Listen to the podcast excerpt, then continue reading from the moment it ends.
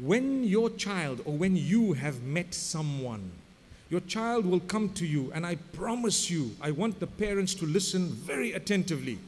Your child will probably come to you and say, You know, Dad, I, have been to the university for three years.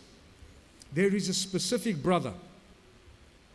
Now, many families, the minute the girl says this, it's qiyamah. Literally, it's qiyamah. It's like the trumpet is be, be, beginning to be blown because you don't know is it the angel blowing the thing or is it the devil? May Allah forgive us.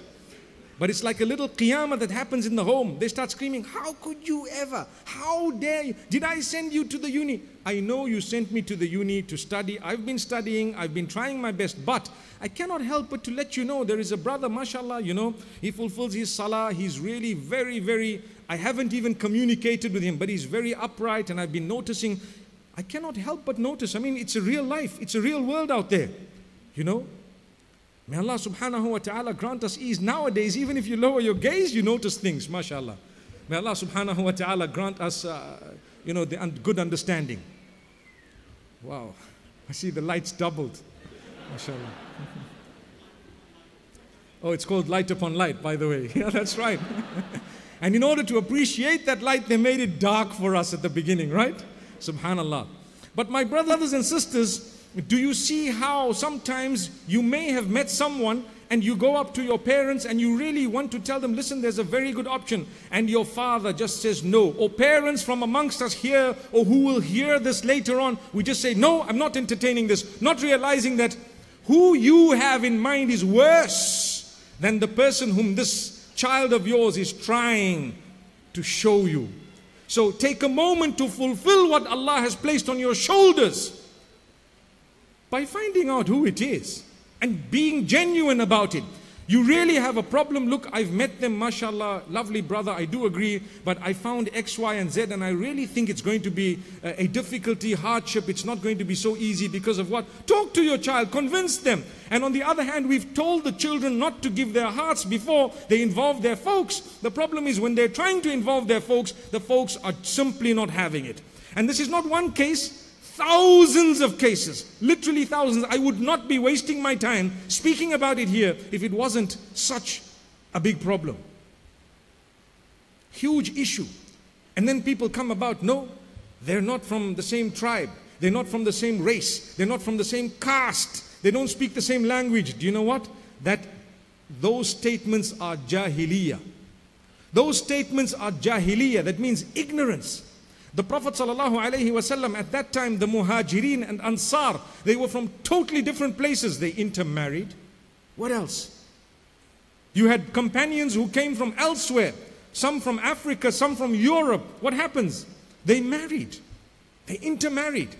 It goes to show لا فضل لعربي على عجمي ولا لعجمي على عربي إلا بالتقوى the hadith says, وَلَا لِأَبْيَضَ عَلَى أَسْوَدٍ There is no virtue of an Arab over a non-Arab or vice versa and no virtue of a white over a black or black over a white except by taqwa the closeness to Allah which is known by Allah alone so you need to make sure that outwardly the person needs to have two qualities إذا أتاكم من ترضون دينه وخلقه فزوجوه if a proposal has come in your direction from a person whom you are satisfied with their level of deen, which means their closeness to Allah, their religion. They don't have to be, you know, so pious, but on an acceptable level. Perhaps they read their salah, they're responsible in their relationship with Allah, and secondly, their character and conduct is of an acceptable level. If you have those two, then let it happen. And you know what the hadith says? If you don't, Oh, this is my favorite part. Do you know why it's my favorite part? We say it, we repeat it, and we see parents do exactly the opposite and face the same consequences mentioned by the Prophet ﷺ, and they blame everyone else. So the hadith says, if good character came to you with decent deen, now what does good character mean? You need a responsible guy, responsible person. So you have responsibility, mashallah. They're responsible and they have deen their good character. I can talk to a young man for a few moments and I can have an idea of how he carries himself. For example, I may not know the details. I could find out. You could go deeper and deeper. And don't just be satisfied at a statement uttered by someone, you know what? Yeah, this guy is like that. No, sometimes they have ulterior motives. I've known of many cases of people whom the parent asks one of their relatives, a brother or some a sister or someone, that you know, my daughter is interested in this guy. And they say, no, he's on drugs. But you know what? He's not.